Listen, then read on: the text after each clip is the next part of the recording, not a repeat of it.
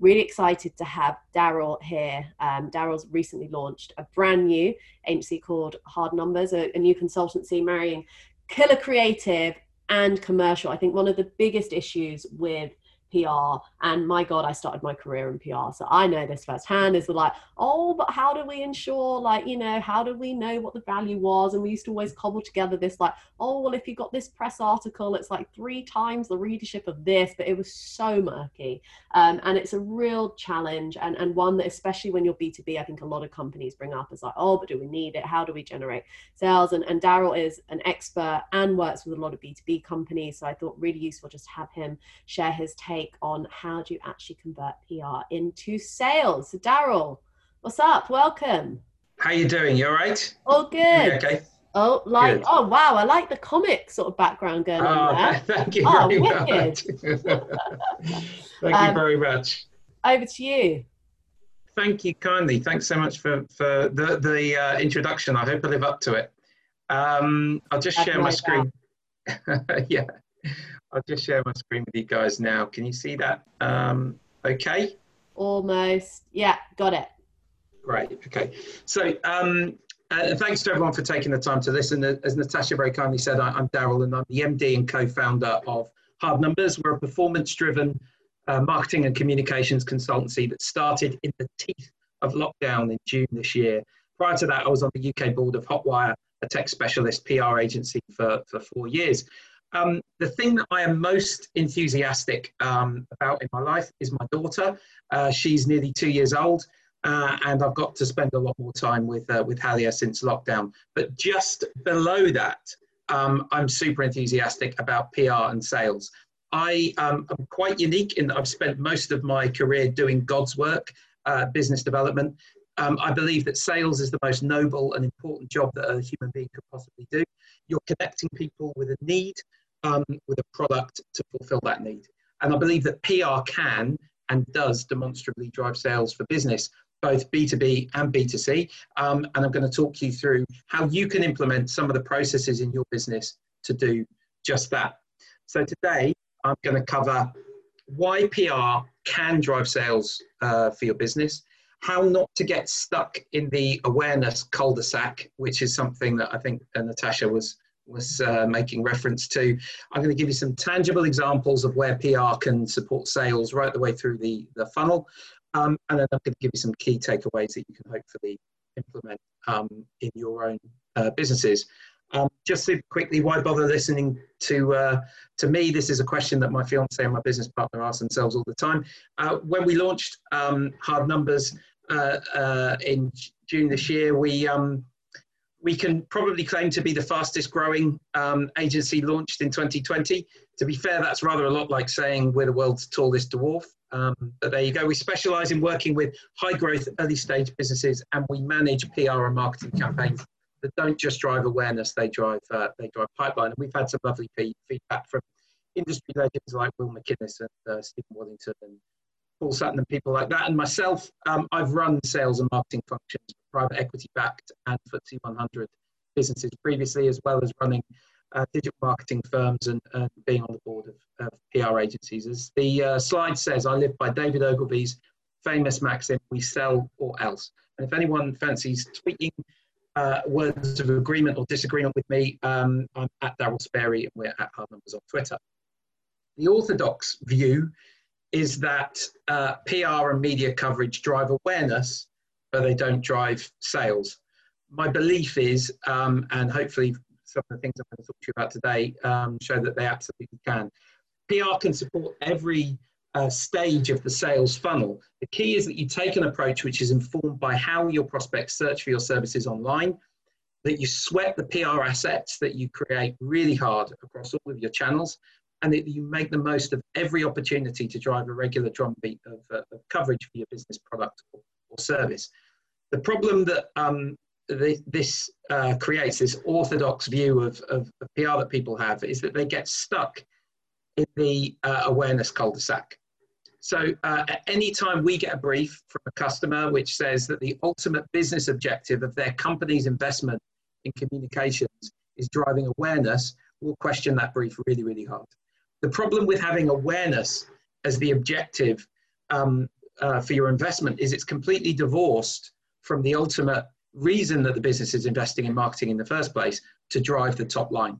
Um, you know, the problem with awareness is, is you probably don't have an accurate measure of what your current level of customer or prospect awareness is right now.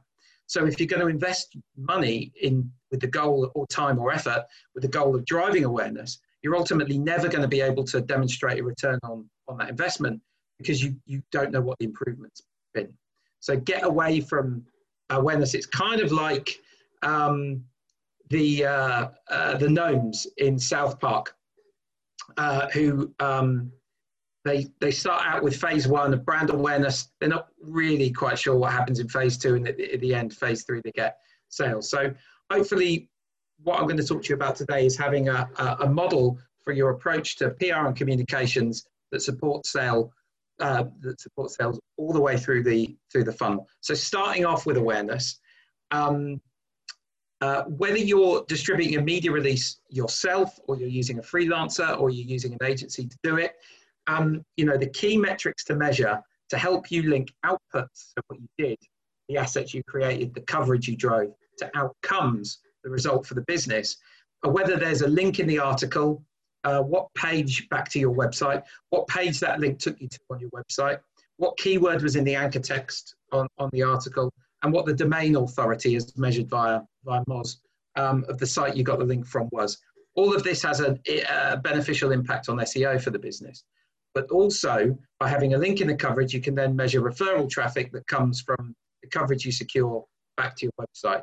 And if you have any goals set up on, on your analytics for app download or get in touch buttons, you can then track the traffic from PR secured uh, coverage to goal conversions on your website in analytics.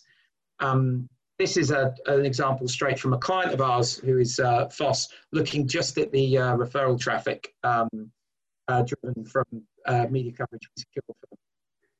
Now, this example um, uh, is from our client phos. They make a software point of sale application that turns any mobile phone into a, into a point of sale device and with no need for additional hardware. This article in TechCrunch drove over 760 visits to the phos website at a time when the, the site was completely new in the UK, didn't rank on page one of, of Google for their own, their own brand. Um, interestingly, though, because I don't want the takeaway from this to be even more startups and scale up CEOs saying we must be in TechCrunch, we looked at the goal conversion data from the, uh, from the website.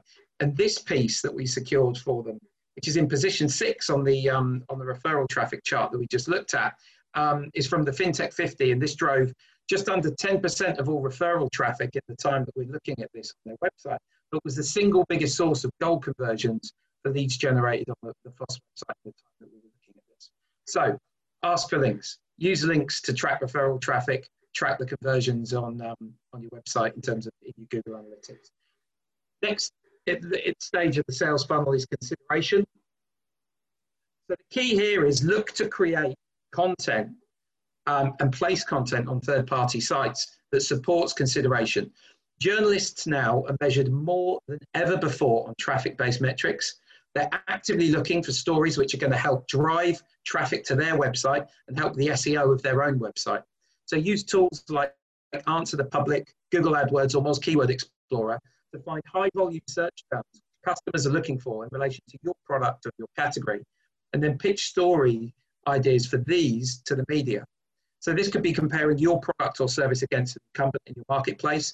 Um, you may have higher, that they may have a higher level of brand search on Google than you do because they're, they're more established. This is page one of Google for a, a client of ours, PR management software business.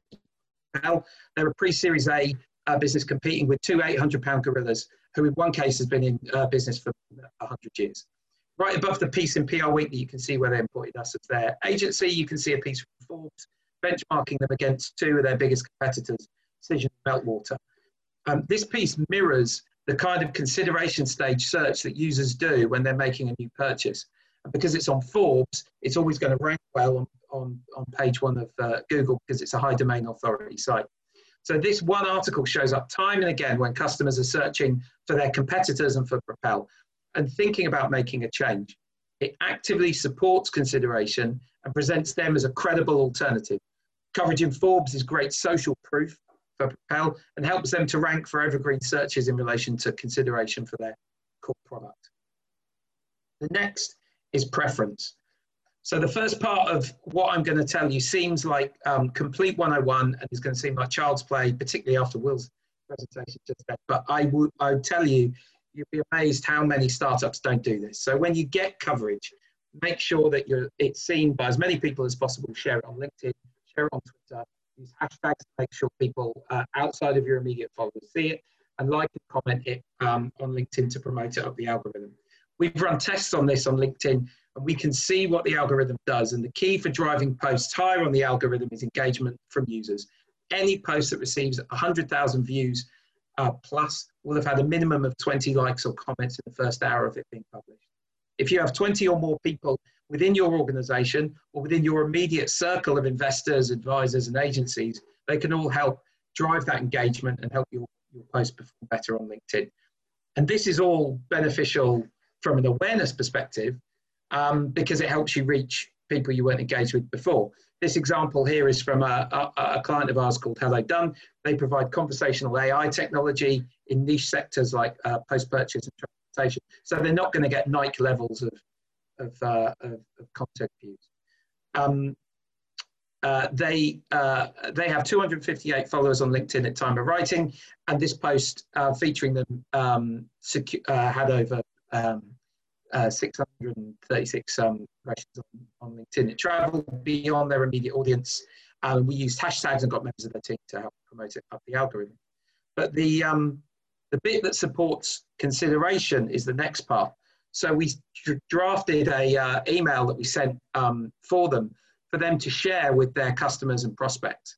Um, and it helps support uh, decision making that's happening within, within their prospects. So again, coverage is providing credibility and it acts as social proof for your prospects when they're making the right uh, that they're making the right decision, that they're investing their time and their money into a provider who's going to make them look good, and that you're going to be around to be there for the for the long haul. Um, and the last thing I'm gonna um, I'm gonna cover uh, is purchase. So, um, as spoiler alert here, I'm afraid uh, I can't sell your product for you. I, I can't make your customer sign on the dotted line or click on a button on the on DocuSign. You'll have to do that. But what I can do is make sure that you have everything you need to get them to that point, and then once they're there, to extract the maximum value of this for your business. So make sure that your customer contract has a clause in it that allows you to talk about the customer win externally to get a case study um, from them. 67.5% of all statistics are made up on the spot, but about 50% of clients won't notice um, that clause in the contract when they sign it. For the remainder of them, that's then in your contract negotiation with them. That's a clause that they have to negotiate away, and that gives you an opportunity for a concession on their side. If you sign a deal with Salesforce, they have a clause in their contract which commits you to a minimum number of customer case studies a year. And last time I checked, Salesforce were doing okay as a business. Um, so make sure that you do a press release for your contract wins.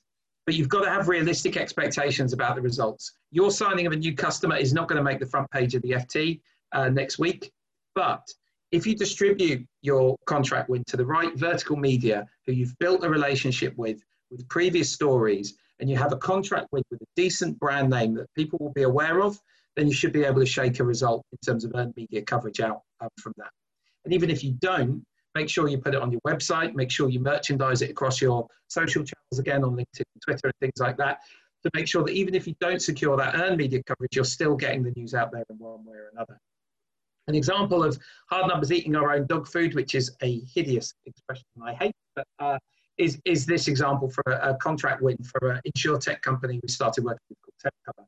So we secured the coverage in our two biggest industry trade titles of PR Week and Provoke, and then we merchandise that across our social media channels to ensure maximum, uh, maximum reach. So we do what we would recommend our clients to do um, every time. Um, we're a, we're a, a relatively new uh, business, as I said. We've only been around since June, but um, Natasha wanted me to give an example of how we put some of these things into, into effect for clients. So I'm um, I'm, I'm, very, I'm, very, pleased that I can talk to you about um, our client phos in a little bit more detail. So phos make a software point of sale app. It turns any mobile phone, any any Android mobile phone into a, into a point of sale. Um, and we've been working with them since um, since we started uh, as a business. Um, 30% of all of the sign-ups for their app have been driven by referral traffic that we've secured. Um, and that's from over 50 uh, pieces of media coverage we've had on, on third-party sites like TechCrunch, Business Insider, Tech Radar, etc., etc. And we've also, I, am delighted to say, you know, they're a really new uh, business. We, we've got them ranking on page one of Google for um, generic search terms in relation to um, soft POS technology, which they weren't um, previously. Um, and all of that we did initially off the back of a funding announcement, um, and then we built their media profile um, uh, from there. The other thing that we did um, that we them, which you know you guys probably don't consider as PR, but it, it's activities that we've undertaken on on their behalf, um, is also like we manage email marketing for them, and we also um, run a series of events for them. So, you know, the enemy for phos isn't um, existing POS providers like Adyen or um, Square or Clover or things like that. The enemy of phos is cash. There are 33 million merchants across Europe who currently only accept uh, cash and don't take any form of, um, uh, you know, don't have a POS system to take contactless or digital payments. So phos targets them via banks, payment service providers um, uh, to reach that audience. They don't kind of go uh, yet at kind of door to door, you know, with the, those small to medium sized businesses themselves. So they needed to reach a senior audience within the big banks and um, payment service providers in the UK. We set up a email newsletter for them, the Cashless Catch Up, which we distribute on a fortnightly basis. And we've now got an opted-in list of about 350, I think it's about 368 subscribers at the moment for that, um, uh, which went to their existing email um, uh, CRM database and then we promote it on their channels as well. Um, the other thing that we did for them is set up an event series uh, called uh, All Around uh, the Cashless Society. Um, it, we, it's a steering group format where we invite senior executives from their target prospects to discuss the issues and opportunities in relation to cashless society. None of that sounds like selling to anyone, but what that's done is it's created opportunities with tier one prospects like HSBC, Nationwide, and Virgin um, for them. Um, and you know, ultimately, um, that's been a really, really great way to open discussions with uh, with customers. So, what are the key takeaways um, that I hope you uh, that you'll all um, benefit from? Uh, first off, Asia Village. Uh, it's a Japanese and Thai restaurant in Wood Green. Um, then there's Biryani. It's a great um, Indian for biryani. Um, Peking Chef and uh, Freza. That's a rubbish joke. Sorry. Uh, don't get stuck in the awareness cul-de-sac. Have a clear, measurable objective for your PR, which you link uh, to an outcome that matters to your business. Second, maximize the value you get from earned media coverage by sharing it across your owned and shared channels. Thirdly, create content which doesn't just drive awareness but supports consideration and decision making for your prospects. And fourthly, write into your customer contract that you can talk about that contract win and case study externally. And that um, is all from me.